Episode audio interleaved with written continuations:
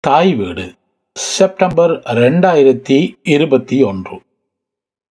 Milan கொன்ற எழுதிய மன்னிப்பு கேட்பவன். பிரெஞ்சிலிருந்து ஆங்கிலத்திற்கு லிண்டா ஆஷர். தமிழில் என் கே மகாலிங்கம். மன்னிப்பு கேட்பவன். அலைன் தொப்புளை பற்றி சிந்தித்துக் கொண்டிருந்தான். அது ஜூன் மாதம். காலை சூரியன் முகில்களூடாக வெளிவந்து கொண்டிருந்தான்.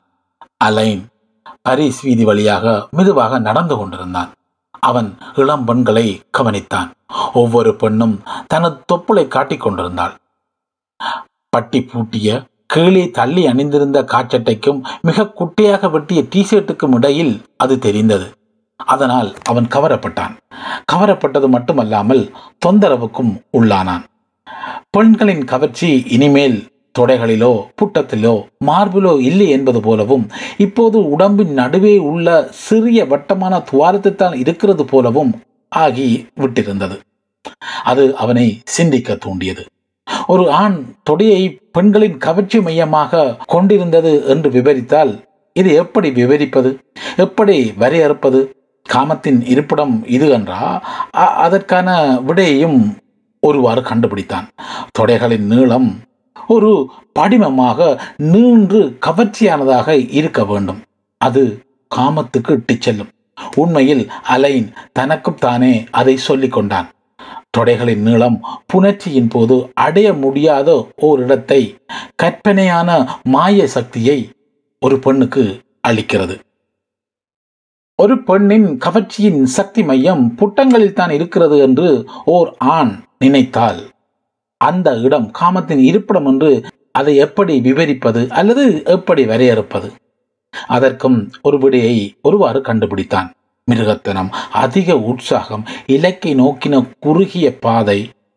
அந்த இலக்கு இரட்டைத்தன்மை வாய்ந்தது என்பதால் அதிக உற்சாகம். முலைகள்தான் ஒரு பெண்ணின் கவர்ச்சியின் மையம் என்று ஓர் ஆண் நினைத்தால் அதுவே காமத்தின் இடம் என்று எப்படி ஒருத்தன் வரையறுப்பான் அல்லது விவரிப்பான்? அதற்கும் அவன் ஒரு விடையை கண்டுபிடித்தான். பெண் புனிதமானவள். கன்னி மாதாவின் மார்பில் குழந்தை தேசு பால் குடிப்பது. ஆண் பாலினத்தவர் பெண் பாலினத்தவர் முன் தன் உன்னதமான பணி அது என்று நினைத்து பெண் பாலினத்தவர் முன் முழங்காலில் மண்டியிடுவது. காமம் ஒரு பெண்ணின் உடலின் நடுவில் உள்ள தொப்புளில் மையம் கொண்டிருக்கிறது என்று பார்க்கும் ஓர் ஆண் அது எப்படி வரையறுப்பான்? அப்போது அலைன் சாவதானமாக வீதியில் நடந்து கொண்டு தொப்புளை பற்றி அடிக்கடி சிந்தித்துக் கொண்டிருந்தான். திரும்ப திரும்ப அப்படி எண்ணுவதை பற்றி அவன் கவலைப்படவில்லை. வினோதமான முறையில் பிடிவாதமாக சிந்தித்துக் கொண்டிருப்பதை பற்றியும் அவன் கவலைப்படவில்லை. தொப்புள் பற்றிய நினைவு அவனை பழைய நினைவொன்றுக்கு அழைத்துச் சென்றது. அது அவன் கடைசியாக தன் தாயை சந்தித்த நினைவு. அப்பொழுது அவனுக்கு பத்து வயது. அவனும் அவன் தந்தையும் அந்த விடுமுறை காலத்தில் ஒரு வாடகை மாளிகையில் ஒன்றாக தங்கியிருந்தார்கள். ஒரு தோட்டமும் நீச்சல் குளமும் அங்கே இருந்தன. அப்போதுதான் அவனுடைய தாய் பல ஆண்டுகளுக்கு பிறகு முதன் முறையாக அவர்களை பார்க்க வந்திருந்தார். வந்தவுடன் அவரும் தன் முன்னாள் கணவரும் வீட்டுக்குள் சென்று பூட்டிக் கொண்டார்கள். வளிமண்டலம் பல மைல்கள் தூரம் சூழலை மூச்சு திணற வைத்துக் கொண்டிருந்தது. அவர் அங்கே எவ்வளவு நேரம் தங்கினார்? ஒரு மணி நேரம் அல்லது இரண்டு மணி நேரம்? இருக்கலாம். அந்த நேரத்தில் அலைன் குளத்தில் விளையாட முயன்று கொண்டிருந்தான். அவர் அவனுக்கு விடை சொல்ல வந்தபோது குளத்திலிருந்து அப்போதுதான் வெளியேறி இருந்தான் அவர் தனியாக தான் வந்திருந்தார். அவர்கள் இருவரும் என்ன பேசினார்கள் என்பது இப்போது ஞாபகம் இல்லை தோட்டத்தில் போடும் நாட்காலியில் அவர் இருந்ததும் அவன் ஈரமான உடுப்பில் தன் தாய்க்கு முன்னால் நின்று கொண்டிருந்ததும் மட்டும்தான் அவன் நினைவில் இருக்கிறது. என்ன பேசினார்கள் என்பதும் மறந்துவிட்டது. ஆனால் ஒரு கணம் மட்டும் அவன் நினைவில் நன்றாக பதிந்திருந்தது. அது ஸ்தூலமான ஒரு கணம். அவள் நாற்காலியில் இருந்து கொண்டு அவனுடைய தொப்புளை கூர்ந்து பார்த்து கொண்டிருந்தாள். அவனுடைய தொப்புளை அவள் பார்த்த அந்த பார்வையை அவன் இன்னும் உணர்ந்தான். அந்த பார்வையை என்ன என்று அவனால் புரிந்து கொள்வது சிரமமாக இருந்தது. விளக்க முடியாத கருணையையும் வெறுப்பையும் வெளிப்படுத்தும் ஒன்றாக அது இருந்தது. அப்போது அவனுடைய தாயின் உதடுகள் புன்முறுவலாக மாறியது. கருணையும் வெறுப்பும் கலந்த ஒன்றாக. பின்னர் நாற்காலியிலிருந்து எழும்பாமல் அவரை நோக்கி குனிந்து சுட்டு விரலால் அவனுடைய தொப்புளை தொட்டார். பின் எழுந்து அவனுக்கு முத்தம் ஒன்று கொடுத்தார். உண்மையில் அவனுக்கு முத்தம் கொடுத்தாரா? இருக்கலாம். அவனுக்கு அது நிச்சயமில்லை. பின் சென்று விட்டார். அதன் பின் அவன் அவரை சந்திக்கவில்லை. ஒரு பெண் காரிலிருந்து இறங்கினாள். சிறிய கார் ஒன்று ஆற்றின் கரையோரமாக சென்று கொண்டிருந்தது. குளிரான காலை காற்று கவர்ச்சியற்ற நிலப்பரப்பை மேலும் தனிமையாக ஆக்கியிருந்தது. புறநகரத்திற்கும் திறந்த கிராமத்துக்கும் இடைப்பட்ட இடம் அது. அங்கே வீடுகள் அதிகமில்லை. பாதசாரிகளையும் காண இயலவில்லை. கார் தெரு ஓரத்தில் நின்றது. ஒரு பெண் வெளியே வந்தாள். இளமையான அழகான பெண். அப்போது வினோதமான ஒரு நிகழ்ச்சி நிகழ்ந்தது. கதவு பூட்டப்படாமல் இருக்கக்கூடியதாக கார் கதவை அலட்சியமாக சாத்தினாள். அந்த அலட்சியத்தின் அர்த்தம் என்ன? அதுவும் கள்ளர்கள் சுற்றி அலையும் அந்த நாட்களில் அந்த பெண் அத்தனை கவனமற்றவளா? இல்லை. அப்படி கவனமற்றவளாக தெரியவில்லை. மாறாக அவளுடைய முகத்தில் ஒருவித உறுதி தெரிந்தது. அவளுக்கு என்ன தேவை என்பது தெரிந்தது. அவள் பெரும் விடுப்புறுதி கொண்டவள். பின் ஆற்றுக்கு மேலாக போடப்பட்டிருந்த பாலம் வரை தெருவோரம் நடந்தாள். ஒரு நூறு யார் வரை. அந்த பாலம் உயரமாகவும் ஒடுக்கமாகவும் இருந்தது. அதன் மேல் வாகனங்கள் போக அனுமதி இல்லை. அதன் மேல் நடந்து ஆற்றின் கரையோரம் வரை சென்றாள். அவளை எவரும் எதிர்பார்க்காதவள் போல ஒருவரும் தன்னை எதிர்பார்க்கவில்லை என்பதை நிச்சயப்படுத்துவது போல பல முறை தன்னை சுற்றி வர திரும்பி பார்த்தாள். பின் பாலத்தின் மத்தியில் போய் நின்றாள். முதல் பார்வையில் அவள் தயங்குவது போல தெரிந்தது. இல்லை இல்லை. அது தயக்கம் அல்ல தன் உறுதியில் உள்ள தொய்வோ அல்ல. மாறாக தன் கவனத்தை மேலும் கூர்மைப்படுத்த தன் விருப்புறுதியை இன்னும் வலிமைப்படுத்தவே அப்படி நின்றாள். அவள் விருப்புறுதியா? இன்னும் துல்லியமாக சொன்னால் அவளுடைய வெறுப்பை இறுக்கமாக்கவே அப்படி நின்றாள். ஹோம் தயக்கம் போன்ற அந்த நிறுத்தம் உண்மையில் வெறுப்பையும் ஊக்கத்தையும் அளிப்பதற்கு ஒரு கணம் கூட அவளை விட்டு போகாமல் இருப்பதற்கு. பின் பாலத்தின் இரும்பு அரணுக்கு மேலாக ஒரு காலை தூக்கி வைத்து வெற்றிடத்தில் பாய்ந்தாள். சமதளத்தில் கடுமையாக நீரில் மூழ்கி விழுந்தாள். குளிரில் உரைத்து போனாள். சிறிது நேரத்தின் பின் எழும்பி தன் முகத்தை தூக்கி பார்த்தாள். அவள் நன்றாக நீந்தக்கூடியவள் என்றபடியால் சாக வேண்டும் என்ற விருப்புறுதிக்கு எதிராக இயல்பான எதிர்வினையால் நீந்த விழிக்கிட்டாள். திரும்பவும் தலையை உள்ளே புகுத்தினாள். மூச்சு நிறுத்துவதற்கான மூச்சுடன் சேர்ந்து நீரை உள்ளே இழுத்தாள். அப்போது திடீரென அவளுக்கு ஒரு சத்தம் கேட்டது. சத்தம் கரையில் இருந்து வந்தது. யாரோ அவளை பார்த்து விட்டார்கள். சாவது அத்தனை எளிதான ஒன்றல்ல என்று அவளுக்கு புரிந்தது. அவளுடைய பெரும் எதிரி நல்ல நீச்சல்காரியின் இயல்பான எதிர்வினை அல்ல. மாறாக அவளுக்கு யாரென்றே தெரியாத ஒருத்தன். இப்போது அவள் அவனுடன் சாக விடச் சொல்லி மல்லு கட்ட வேண்டி இருக்க போகிறது. அவள் சாகடிக்கிறாள். சத்தம் வந்த திசையை பார்த்தாள். யாரோ ஒருத்தன் ஆற்றில் குதித்து விட்டான். அவள் சிந்தித்தாள். யார் வேகமாக செயற்படுவது? அவளா? அவள் நீருக்குள் இருந்து நீரை உள்ளே இழுத்து தன்னை தான் தானே மூழ்கடித்து சாக திடமாக தீர்மானித்திருந்தாள். அல்லது வந்து கொண்டிருக்கும் அந்த உருவமா? தன்னை தானே மூழ்கடித்து நுரையீரலுக்குள் நீரை நிரப்பி தன்னை பலவீனமாக்கி இருக்கும் அவள் காப்பாற்ற வந்தவனுக்கு எளிதான இரியாக மாட்டாளா? அவன் அவளை கரைக்கு இழுத்து கொண்டு போக மாட்டானா? அவளை தரையில் போட்டு அவளுடைய அவளுடைய நுரையீரலுக்குள் இருந்த நீரை வெளியேற்றி வாய் மூலம் மூச்சளித்து அவளை காப்பாற்ற மாட்டானா? மீட்பு படையான போலீஸை அழைக்க மாட்டானா? அவள் காப்பாற்றப்பட போகிறாள் அதன்பின் அவளை காலமெல்லாம் எல்லோரும் கேலி செய்வார்கள். நில் நில் என்று கத்தினான் அந்த மனிதன். இப்போது எல்லாம் மாறிவிட்டது. நீருக்குள் சுழி ஓடாமல் அவள் தலையை வெளியே உயர்த்தி தன் பலத்தை மீண்டும் பெற்றுக்கொள்வதற்காக ஆழமாக மூச்செடுத்தாள். அவன் ஏற்கனவே அவள் முன்னால் நின்று கொண்டிருந்தான். அவன் ஓர் இளைஞன் பதின்ம வயதினன். புகழ் பெறலாம் பத்திரிகையில் தன் படம் வரலாம் என்று நம்பியிருப்பான். அவன் திரும்ப திரும்ப கத்தினான் நெல் நெல்! ஏற்கனவே அவளை பிடிப்பதற்காக கையை நீட்டி விட்டான். அவள் அதை தடுக்காமல் அதை இறுக்கி பிடித்தாள். தன்னுடன் அவனை ஆற்றின் ஆழத்துக்குள் இழுத்தாள். அவன் திரும்பவும் கத்தினான் நிறுத்து! என்றான். அந்த வார்த்தை ஒன்றை மட்டும்தான் அவனால் பேச முடிந்தது என்பது போல அவனால் திரும்பவும் பேச முடியாது. அவனுடைய தலையை நீருக்குள் மூழ்கடிப்பதற்காக அவனுடைய தோலை பிடித்து ஆற்றின் அடி ஆழத்துக்கு இழுத்தாள். ஏற்கனவே தண்ணீரை குடித்து விட்டிருந்தான். அவளை அடிக்க முயன்றான். அவள் தன் உடல் முழுவதையும் அவனுடைய முதுகுப்புறம் முழுவதையும் நீட்டி அவன் தலையை நீருக்குள் இழுத்து அமர்த்தி பிடித்து வைத்திருந்தாள். அவன் திமிறினான் கைகளால் நீரில் அடித்தான். ஏற்கனவே தண்ணீரை குடித்து விட்டிருந்தான். அவளை அடிக்க முயன்றான். ஆனால் அவளோ அவன் மேல் உறுதியாக இருந்து கொண்டிருந்தாள். அவனால் மூச்செடுப்பதற்கு தலையை தூக்க முடியவில்லை. மிக நீண்ட பல நிமிஷங்களுக்கு பின் அசையாமல் கிடந்தான். அவனை அவள் சிறிது நேரம் அப்படி வைத்திருந்தாள். களைத்து போய் நடுங்கிக் கொண்டு இளைப்பார்வது போல அவன் மேல் நீளத்துக்கு படுத்திருந்தாள்.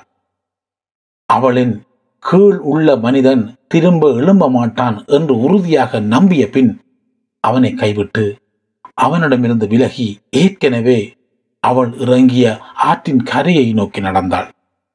இதுவரை ஒன்றுமே நடக்கவில்லை என்பது போல காட்டிக்கொள்ளாமல் நடந்தாள்.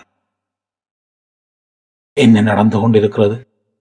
தன்னுடைய திடமான தீர்மானத்தை மறந்து விட்டாளா? தனது சாவிலிருந்து காப்பாற்றியவன் இப்போது உயிருடன் இல்லை. அப்போ அவள் ஏன் நீருள் தானும் மூழ்கவில்லை? இப்பொழுது அவள் விடுபட்டு விட்டாள். அப்போ அவள் ஏன் சாக முயலவில்லை? அவளுக்கு வாழ்க்கை எதிர்பாராத வகையில் மீண்டும் கிடைத்தது. அது அவளுக்கு அதிர்ச்சி அளித்திருந்தது. சாவை நோக்கிய அவளுடைய தீர்மானத்தை குலைத்து விட்டது. சாவை நோக்கிய ஒருமுகப்படுத்திய மனம் தன் சக்தியை இழந்து விட்டது. உடம்பு நடுங்கியது. திடீரென எல்லா விடுப்புறுதிகளையும் எல்லா வீரியத்தையும் அவள் இழந்து நடுங்கினாள். தன் காரை எங்கே நிறுத்தி வைத்தாலோ அவ்விடத்திற்கு இயந்திரத்தனமாக நீந்தி சென்றாள். திரும்பவும் தன் வீடடைந்தாள். சிறிது சிறிதாக நீரின் ஆழம் குறைந்து கொண்டு வந்தது. ஆற்றின் படுக்கையை கால்கள் தொட்டன. நிமிர்ந்து நின்றாள். சப்பாத்துக்களை சேற்றுக்குள் விட்டு விட்டாள் அவற்றை தேட அவளுக்கு இப்போது பலம் இருக்கவில்லை. நீரிலிருந்து வருங்காலுடன் வெளியேறி ஆற்றின் படுக்கையில் ஏறி தெருவை அடைந்தாள். திரும்ப கண்ட உலகம் ஏற்றுக்கொள்ளாத தோற்றத்துடன் காட்சியளித்தது. திடீரென அவளை ஒரு வகை பதட்டம் பற்றி கொண்டது. காட்சாவி அவளிடம் இல்லை. அது எங்கே போனது? அவளுடைய சட்டைக்கு பைகள் இல்லை. சாவதற்கு போன போது வழியில் எதை தொலைத்தாய் என்பதை பற்றி ஒருத்தி கவலைப்படப் போவதில்லை. தன் காரை விட்டு சென்ற போது அவளுக்கு எதிர்காலம் என்று ஒன்று இருக்கவில்லை. எதையும் அவள் மறைக்க வேண்டியிருக்கவும் இல்லை. இப்பொழுது திடீரென அனைத்தையும் மறைக்க வேண்டியிருக்கிறது. எதையும் விட்டுவிடக்கூடாது அவளுடைய மனப்பதட்டம் மேலும் மேலும் அதிகரித்தது. திறப்பு அங்கே எப்படி வீட்டுக்கு போவது? காரடிக்கு சென்றாள். கதவை இழுத்தால் ஆச்சரியப்படும்படி கதவு திறந்தது. அங்கே முகப்பு பெட்டியில் பலகையில் திறப்பு அவளுக்காக காத்திருந்தது. அவள் ஓட்டுநரின் இருக்கையில் இருந்து தன் வெறும் பாதங்களை காரின் மிதிகட்டைகளில் வைத்தாள். அவள் இன்னும் நடுங்கிக் கொண்டிருந்தாள். இப்பொழுது அவள் குளிராலும் நடுங்கிக் கொண்டிருந்தாள். அவளுடைய சட்டை பாவாடை எல்லாம் தெப்பமாக நினைந்திருந்தது. அழுக்கு தண்ணீர் எல்லாவிடமும் ஒட்டி கொண்டிருந்தது. சாவியை திருப்பி இயந்திரத்தை இயக்கி காரை ஓட்டினாள். அவளுக்கு உயிரை திணிக்க முயன்ற ஒருத்தன் ஆற்றில் மூழ்கி இறந்து விட்டான். அவளுடைய வயிற்றுக்குள் இருப்பவனை அவள் கொல்ல நினைத்தாள். அவன் இன்னும் வாழ்ந்து கொண்டிருக்கிறான். தற்கொலை எண்ணம் திரும்பவும் எழப்போவதில்லை. திரும்பவும் அவள் அதை செய்ய போவதில்லை அந்த இளைஞன் இறந்து விட்டான். வயிற்றில் கரு வாழ்கிறது. அவள் ஏன் என்ன செய்தாள் என்பதை எவரும் கண்டுபிடிக்காமல் இருப்பதற்காக எதையும் அவள் செய்வாள். நடுங்கிக் கொண்டிருந்தாள். அவளுடைய விருப்புறுதி திரும்பவும் வந்தது. வேறெதையும் அவள் நினைக்கவில்லை. உடனடியாக தன் எதிர்காலத்தை தவிர எவர் கண்ணிலும் படாமல் காரில் இருந்து எப்படி இறங்குவது? தெப்பமாக நனைந்த உடுப்புகளை மறைத்து கொண்டு எப்படி எவருக்கும் தெரியாமல் அடுக்ககத்தின் நடுக்கூடத்தின் ஊடாக உள்ளே போவது? அப்போது அலைன் தன் தோளில் யாரோ பலமாக இடிப்பதை உணர்ந்தான். முட்டாளே பார்த்து நட! அவன் திரும்பி பார்த்தான். ஒரு பெண் அவனை கடந்து சென்று நடைபாதையில் விரைவாகவும் ஆற்றலுடனும் துரித நடையில் நடந்து கொண்டிருந்தாள். மன்னிக்கவும் என்று சத்தமாக அவள் பின்னால் அவன் சொன்னான். ஏசமான் என்று அதற்கு அவள் பதிலளித்தாள். திரும்பி பாராமல். மன்னிப்பு கேட்பவர்கள். இரண்டு நாட்களுக்கு பின் தன்னுடைய அடுக்ககத்தின் சிறிய அறையில் தனியாக இருந்து கொண்டிருந்தான். அலைன் அப்போதும் அவன் தோளில் வலி இருப்பதை உணர்ந்தான். வீதியில் தன்னை இடித்த அந்த இளம்பெண் வேண்டுமென்றே அத்தனை ஆற்றலுடன் இடித்திருக்கிறாள் என்று தீர்மானித்துக் கொண்டான். அவள் தன்னை முட்டாள் என்று கடுமையான குரலில் சொன்னதை அவனால் மறக்க முடியவில்லை. அதன் பின் அவன் மன்னிக்கவும் என்று பணிவாக சொன்னதையும் அவள் வேசமகன் என்று சொன்னதையும் அவனால் மறக்க முடியவில்லை. திரும்பவும் எதற்கென்று இல்லாமல் அவன் மன்னிப்பு கேட்டிருக்கிறான். ஏன் எப்பொழுதும் மடத்தனமாக இப்படி மன்னிப்பு கேட்கிறான்? அந்த நினைவு அவனை விட்டு நீங்க மறுத்தது. அதனால் அதை பற்றி யாருடனாவது பேச வேண்டும் நினைத்தான். தன் சிநேகிதி மெடலினை அழைத்தாள். அவள் பரிசில் இல்லை. அவளுடைய அலைபேசி அணைந்திருந்தது. அதனால் சார்ல்ஸின் இலக்கத்தை அழுத்தினான். நண்பனுடைய குரலை கேட்டவுடன் மன்னிப்பு கேட்டான். கோவித்துக் கொள்ளாதே. நான் மிகவும் மோசமான மனநிலையில் இருக்கிறேன். உன்னுடன் நான் கதைக்க வேணும். இது நல்ல தருணம். நானும் கெட்ட மனநிலையில் தான் இருக்கிறேன். ஏன் அப்படி இருக்கிறாய்? நான் என்னுடன் தான் கோபித்துக் கொண்டிருக்கிறேன். நான் ஏன் எல்லா சந்தர்ப்பங்களிலும் குற்ற உணர்வு அடைகிறேன்? அது அப்படி மோசமானதில்லை. குற்ற உணர்வு அடைவது அல்லது குற்ற உணர்வு அடையாமல் இருப்பது என்பது முழு பிரச்சனையுமே. வாழ்க்கையே போராட்டம்தான். அதுவே எங்களுக்கு தெரிந்த உண்மை. ஆனால் அந்த போராட்டம் ஓரளவு நாகரிகமடைந்த ஒரு சமூகத்தில் எப்படி வேலை செய்கிறது? மக்கள் ஒருவரை ஒருவர் பார்த்தவுடன் தாக்க முடியாது. அதனால் அவர்கள் ஒருவருக்கொருவர் குற்ற உணர்வுக்கு ஆளாகிய அவமானத்தை மற்றவரில் சாட்ட முயல்கிறார்கள். அப்போது குற்ற உணர்வுகளுக்கு ஆளாகியவன் வெல்கிறான். தன் குற்றத்தை ஒப்புக்கொண்டவன் தோற்கிறான். நீ சிந்தனையில் மூழ்கி வீதியில் நடந்து கொண்டிருக்கிறாய் என்று வைத்துக் கொள்வோம். அப்போது ஒரு பெண் நேராக உன் முன்னால் செல்கிறாள். அவள் ஒருத்தி மட்டும்தான் அந்த உலகிலே இருக்கிறாள் என்பது போல. வலதுபுறமோ இடதுபுறமோ பார்க்காமல் போகிறாள். அப்போது இருவரும் ஒருவரை ஒருவர் இடித்து விடுகிறீர்கள். அப்போதுதான் உண்மையின் தருணம் வெளிவருகிறது. யார் மற்றவரை பார்த்து குற்றம் சாட்டுவது? யார் மன்னிப்பு கேட்பது? அப்படியான நிலைமையில் சாதாரணமான எதிர்ப்புக்கும் ஒன்றுதான் அது. உண்மையில் இருவருமே இடித்தவர்கள்தான். யார் இடித்தவர் யார் இடிபட்டவர்? இருந்தும் சிலர் எப்பொழுதும் உடனடியாகவும் தன்னிச்சையாகவும் தான் தான் இடித்தவர் என்று எண்ணி விடுகிறார் அதனால் தான் தான் தவறு செய்தவர் என்று எண்ணி விடுகிறார் மற்றவர் உடனடியாகவும் தன்னிச்சையாகவும் தான் இடிபட்டவர் என்றும் நினைத்து விடுகிறார். அதனால் தான் தவறு செய்யாதவர் என்று நினைத்து மற்றவரை குற்றம் சாட்டி அவருக்கு தண்டனையை பெற்றுத் தருகிறார். அந்த சந்தர்ப்பத்தில் நீ யார்? நீ மன்னிப்பு கேட்பாயா? நீ குற்றம் சாட்டுவாயா? நான் நிச்சயம் மன்னிப்பு கேட்பன் என் நல்ல நண்பனே நீயும் மன்னிப்பு கேட்பவர்களின் கூட்டத்தில் ஒருவன். நீ மன்னிப்பு கேட்பதால் மற்றவனை சாந்தப்படுத்தலாம் என்று எதிர்பார்க்கிறாய். முற்றிலுமாக இல்லை. நீ தவறு செய்கிறாய். மன்னிப்பு கேட்பவன் தான் குற்றவாளி என்பதை பிரகடனப்படுத்துகிறான். நீயும் குற்றவாளி என்று பிரகடனப்படுத்தினால் அவன் உன்னை அவமானப்படுத்துவதையும் குற்றம் சாட்டுவதையும் பொது வழியில் இறுதி வரை ஊக்குவிக்கிறாய். அதுதான் முதலில் மன்னிப்பு கேட்பதால் ஏற்படும் பின்விளைவு. அது உண்மை.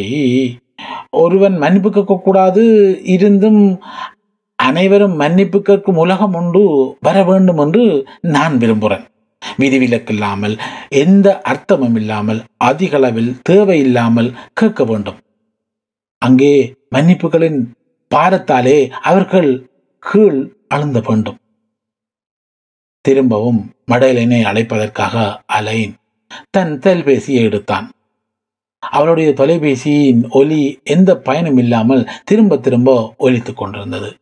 அப்படியான கணங்களில் அவன் அடிக்கடி செய்வது போல சுவரில் தொங்கிக் கொண்டிருக்கும் புகைப்படத்தில் தன் கவனத்தை திருப்பினான். அவனுடைய அறையில் வேறொரு படமும் இருக்கவில்லை. அந்த இளம் பெண்ணின் படத்தை தவிர அது அவனுடைய தாயின் படம். அலையின் பிறந்த சில மாதங்களின் பின் அவனுடைய தாயார் தன் கணவனை கைவிட்டு சென்று விட்டார். தந்தை தனக்கே உரிய பண்பான முறையில் எக்காலத்திலும் தன் மனைவியை பற்றி தவறாக பேசவில்லை. அவர் நுண்ணிய உணர்வுள்ள கண்ணியமான மனிதர். எப்படி ஒரு பெண்ணின் நுண்ணிய உணர்வுள்ள கண்ணியமான ஒரு மனிதரை கைவிட்டு செல்லலாம் என்று அந்த குழந்தைக்கு புரியவில்லை. அதையும் விட எப்படி ஒரு மகனை கைவிட்டு அவர் செல்லலாம் என்றும் அவனுக்கு புரியவில்லை. அந்த குழந்தையையும் குழந்தையாக இருந்த காலத்திலிருந்தே நுண்ணிய கண்ணியமான ஒரு ஆளாகவே இருந்தார் என்பது அவனுக்கு தெரியும். தாய் எங்கே வசிக்கிறார்? என்று தந்தையிடம் முன்பொரு முறை கேட்டான். அமெரிக்காவிலாக இருக்கலாம். அதன் இருக்கலாம் என்றீர்கள்? அவருடைய முகவரி எனக்கு தெரியாது. அதை தர வேண்டியது அவருடைய கடமை அல்லவா? அவர் எனக்கு கடமைப்படவில்லை. ஆனால் எனக்கு கடமைப்பட்டிருக்கிறார் என்னை பற்றி அறிய வேண்டிய அவசியம் அவருக்கு இல்லையா? நான் என்ன செய்கிறேன் என்பது அவருக்கு தெரிய வேண்டாமா? அவரை பற்றி நினைத்து கொண்டிருக்கிறேன் என்பது அவருக்கு தெரிய வேண்டாமா? ஒரு நாள் அப்பாவுக்கு கோபம் வந்துவிட்டது. நீ திரும்ப திரும்ப கேட்கிறபடியால் சொல்லுகிறேன். கேள் உன்னுடைய அம்மா நீ பிறந்திருக்க கூடாது என்று நினைத்தார். நீ இங்கே இருந்திருக்க கூடாது. இந்த சொகுசு நா- நாட்காலியில் முகத்தை புதைத்து கொண்டு சொகுசாக இருக்கக்கூடாது என்று நினைத்தார். உன்னுடன் எந்த தொடர்பும் இருக்கக்கூடாது என்று நினைத்தார். இப்போது உனக்கு புரிகிறதா? என்றார். அவனுடைய தந்தை முரட்டுத்தனமானவர் அல்ல. ஒரு மனித பிறவி இந்த உலகத்துக்கு வருவதை ஒரு பெண் தடுக்க முயல்வதை அவரால் ஏற்றுக்கொள்ள இயலவில்லை.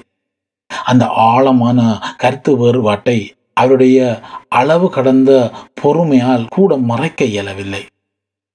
விடுமுறை கால வாடகை வீட்டில் உள்ள நீச்சல் தடாகத்திற்கு பக்கத்தில் அலையின் கடைசியாக தன் தாயை சந்தித்ததை தான் ஏற்கனவே விவரித்து விட்டேன். அப்போது அவனுக்கு பத்து வயது. அவனுடைய தந்தை இறந்தபோது அவனுக்கு பதினாறு வயது. இறுதிச் சடங்கு நடந்து சில நாட்களின் பின் அவர்களுடைய குடும்ப ஆல்பத்திலிருந்து அவனுடைய தாயின் புகைப்படத்தை மட்டும் கிழித்தெடுத்து அதற்கு சட்டகம் போட்டு தன் அரைச்சுவரில் தொங்க விட்டிருந்தான். அவனுடைய அடுக்கக அறையில் அவன் தந்தையின் புகைப்படம் ஏன் இல்லை எனக்கு தெரியாது. இது முரண்பாடானதாக நிச்சயமாக நியாயமற்றதாக நியாயமற்றதாக சந்தேகமில்லாமல் ஆனால் அது அப்படித்தான். அவனுக்கு அவனுடைய அறையில் ஒரே ஒரு புகைப்படம் தான் தொங்குகிறது. அது அவனுடைய தாயின் படம். அவருடன் இடைக்கிடை அவன் கதைப்பான். மன்னிப்பு கேட்பவனை பெறுவது எப்படி? ஏன் கருவை கலைக்கவில்லை? அவர் அதை நிறுத்தினாரா? புகைப்படத்திலிருந்து ஒரு குரல் வந்தது. அது உனக்கு தெரிய வரவே வராது. என்னை பற்றி நீ செய்யும் எல்லா கற்பனையும் சும்மா தேவதை கதைகளே. ஆனால் உன்னுடைய தேவதை கதைகளை நான் விரும்புகிறேன். ஆற்றில் ஒரு இளைஞனை மூழ்கடித்து கொண்டவள் என்று நீ என்னை நினைப்பதும் கற்பனை கதையே. அவை அனைத்தையும் நான் விரும்புகிறேன். தொடர்ந்து கற்பனை செய். அலைன். எனக்கொரு கதை சொல்லு. கற்பனை செய்து கொண்டே இரு. நான் கேட்டுக்கொண்டிருக்கிறேன். நாங்கள் அரசாங்கத்தின் உயர் மட்டங்களில் உள்ள ஊழல்களை ஒழித்து அது அரசாங்கத்தின் கீழ் மட்டங்களில் நடப்பது போல காட்டிக்கொள்ள வேண்டும். அலைன் கற்பனை செய்தான். அவனுடைய தந்தை தாயின் உடம்பின் மேல் படுத்திருப்பதாக கற்பனை பண்ணினான். அவர்களின் புணர்ச்சிக்கு முன்னால் தந்தையை தாய் எச்சரித்தார். நான் மாத்திரை எடுக்கவில்லை கவனம். அவர் தாய்க்கு திரும்பவும் உறுதியளித்தார். அதனால் அவர் கணவனில் சந்தேகப்படாமல் புணர்ந்தார். பின் கணவனின் முகத்தில் உச்சக்கட்டம் வந்து உயர்வதை கண்டபோது தாய் கத்தினாள் கவனம்!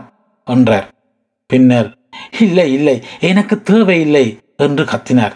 ஆனால் கணவனின் முகம் சிவந்து சிவந்து சிவப்பாகி வெறுக்கத்தக்கதாகியது. அவளின் உடம்பை கவ்வி பிடித்திருந்த அவருடைய பார உடம்பை அவள் தள்ளிவிட்டாள். ஆனால் அவர் இன்னும் அவளை இறுக்கமாக சுற்றி பிடித்திருந்தார். வேட்கையின் குருட்டு உத்வேகத்தால் அல்ல. இரக்கமில்லாத ஏற்கனவே திட்டமிட்ட விருப்புறுதியால் அப்படி செய்கிறார் என்பதை அவள் சடுதியாக புரிந்து கொண்டாள். அவளுடைய விருப்புறுதிக்கு மேலான கடும் வெறுப்பு அது. அந்த போராட்டத்தில் அவள் தோற்றதால் ஏற்பட்ட மூர்க்கத்தனமான வெறுப்பு அது. அலைன். அப்படி பெற்றோரின் புணர்ச்சியை கற்பனை செய்தது இதுதான் முதல் தடவை அல்ல. அந்த புணர்ச்சி அவனை மயக்கமடைய செய்துவிட்டது. அத்துடன் கருத்தரித்தல் கணத்திலிருந்தே அவன் இன்னொரு மனிதரின் சரியான பிரதியாகிறான் என்றும் அவனை சிந்திக்க தூண்டியது. கண்ணாடிக்கு அருகில் சென்று தன் முகத்தை சோதித்து பார்த்தான். அதில் பெற்றோரின் வெறுப்புகளின் தடயங்கள் காணப்படுகின்றனவா என்று பார்த்தான். தாயின் வெறுப்பும் அவரின் காமத்தின் உச்சக்கட்ட கணத்தின் போது ஏற்பட்ட பெண்ணின் வெறுப்பும் இருக்கின்றனவா?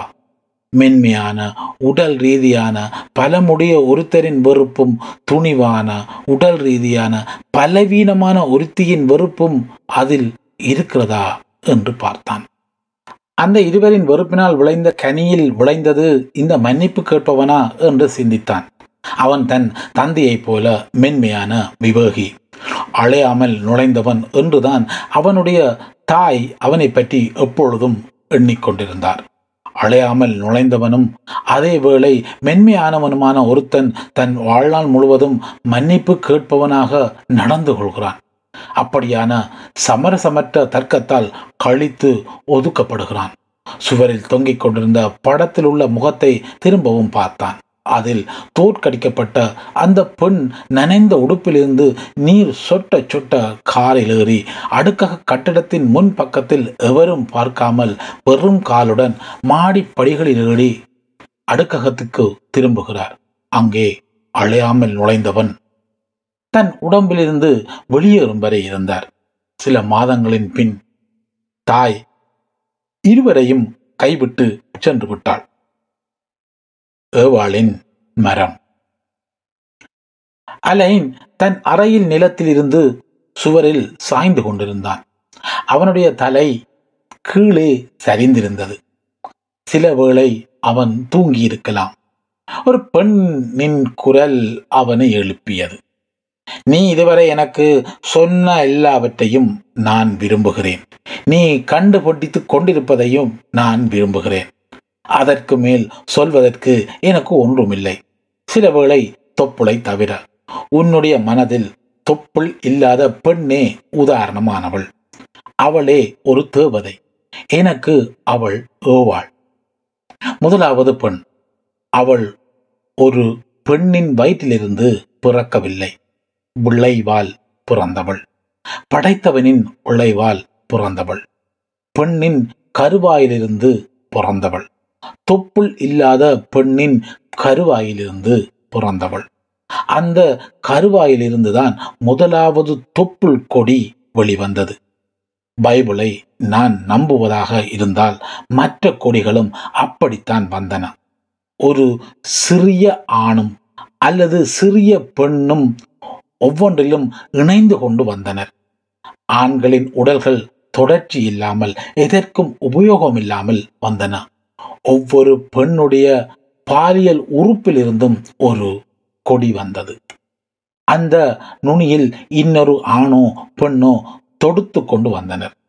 அப்படி பல மில்லியன் கணக்கானோரால் பிரமாண்டமான மரமாக மாறியது. கணக்கில்லாத உடல்களிலிருந்து ஒரு மரம் உருவாகியது. அந்த மரத்தின் கிளைகள் ஆகாயத்தை தொட்டன. கற்பனை செய்து பாருங்கள் அந்த பிரமாண்டமான மரம் ஒரு சின்னஞ்சிறிய ஒரு பெண்ணின் கருவாயில் வேர்விட்டிருந்தது அந்த முதலாவது பெண் தான் இரக்கத்துக்குரிய தொப்புள் இல்லாத ஏவாள். நான் கருவுற்ற போது அந்த மரத்தின் ஒரு பகுதியாக என்னை கண்டேன். அதன் ஒரு கொடியில் ஆடிக்கொண்டிருந்தேன். நீ அப்போது பிறக்கவில்லை. நீ வெற்றிடத்தில் மிதந்து கொண்டிருந்ததை நான் கற்பனை செய்தேன். என்னுடைய உடம்பில் இருந்து அந்த கொடியில் இணைந்து கொண்டு வந்தது அது. அதன் பின் கீழே எங்கேயோ ஒரு கொலையாளி தொப்புள் இல்லாத பெண்ணின் தொண்டையை சீவினதை கனவு கண்டேன். நான் கருவுற்ற போது அந்த மரத்தின் ஒரு பகுதியாக என்னை கண்டேன். அதன் ஒரு கொடியில் ஆடிக்கொண்டிருந்தேன். நீ அப்போது புறக்கவில்லை. நீ வெற்றிடத்தில் மிதந்து கொண்டிருந்ததை நான் கற்பனை செய்தேன். என்னுடைய உடம்பில் இருந்து வந்த கொடியில் இணைந்து கொண்டு வந்தது அது.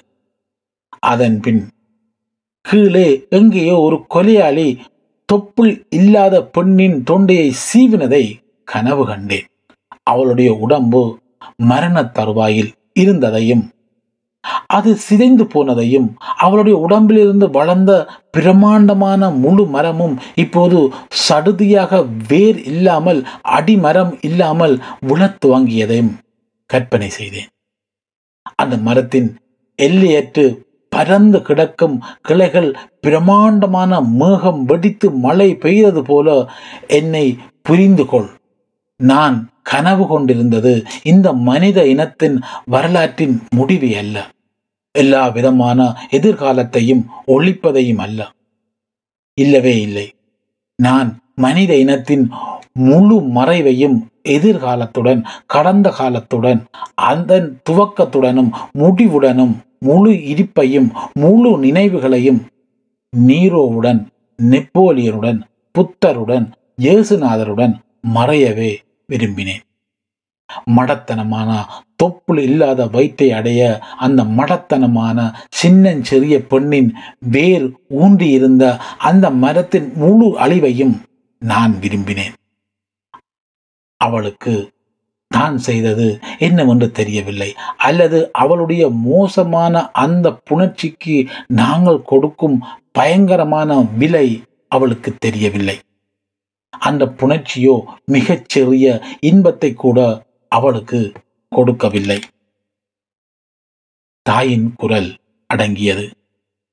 அலைன் சுவரில் சாய்ந்து கொண்டு திரும்பவும் துயன்றான்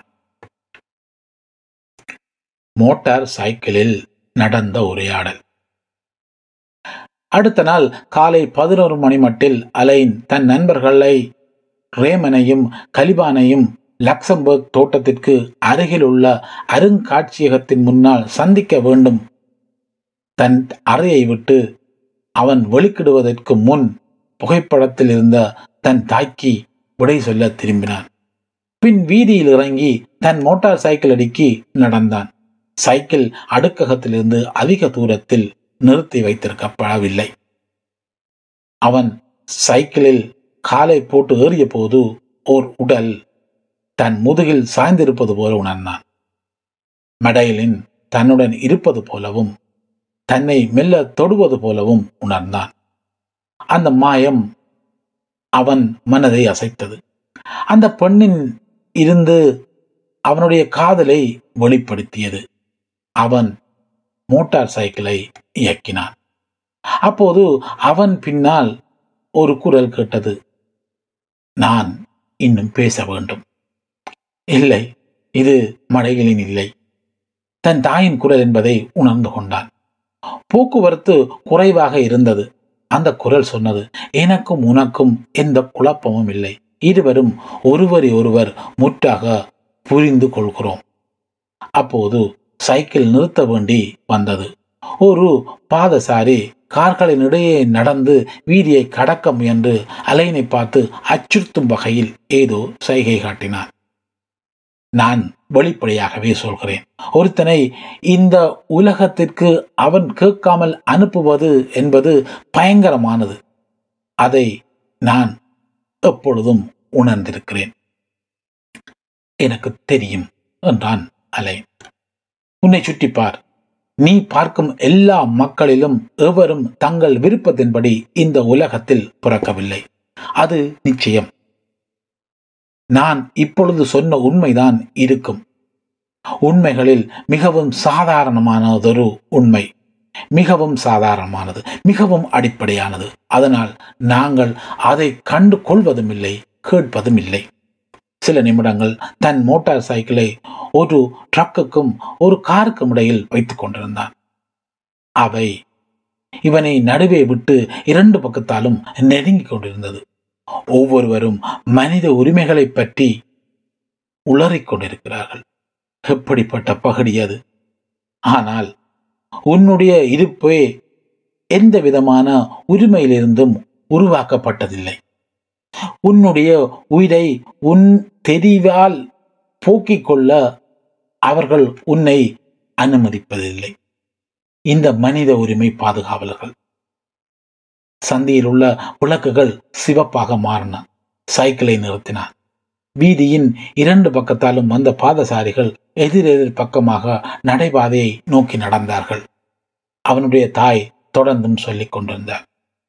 அவர்கள் எல்லோரையும் பார். பார் நீ பார்க்கும் அரைவாசி பேர் அழகற்றவர்கள். வாழ்க்கை முழுவதும் அழகற்றவர்களாக இருப்பது மனித உரிமை அல்லவா ஒரு கணம் கூட மீழ்ச்சி இல்லாமல் உன்னுடைய பாலினத்தை நீ தெரிவு செய்தாயா? அல்லது உன்னுடைய கண்களின் நிறத்தை? அல்லது இந்த பூமியில் நீ பிறந்த யுகத்தை? நீ பிறந்த நாட்டை? உன்னுடைய தாயை? அவை அனைத்துமே பரவாயில்லை. ஒருத்தினுடைய உரிமைகள் அனைத்தையும் அர்த்தமற்றவை. அவற்றை பற்றி சண்டை பிடிப்பதற்கு எந்த காரணமும் இல்லை. அவற்றை பற்றி பெரிதாக பிரகடனப்படுத்தி எழுதுவதற்கும் ஒரு காரணமும் இல்லை. திரும்பவும் வண்டியை ஓட்டினான் தாயார் கனிவான குரலில் பேசினார். நான் பலவீனமானவள் என்றபடியால் நீ இங்கே இருக்கிறாய். அது என்னுடைய தவறு. என்னை மன்னித்துக்கொள்.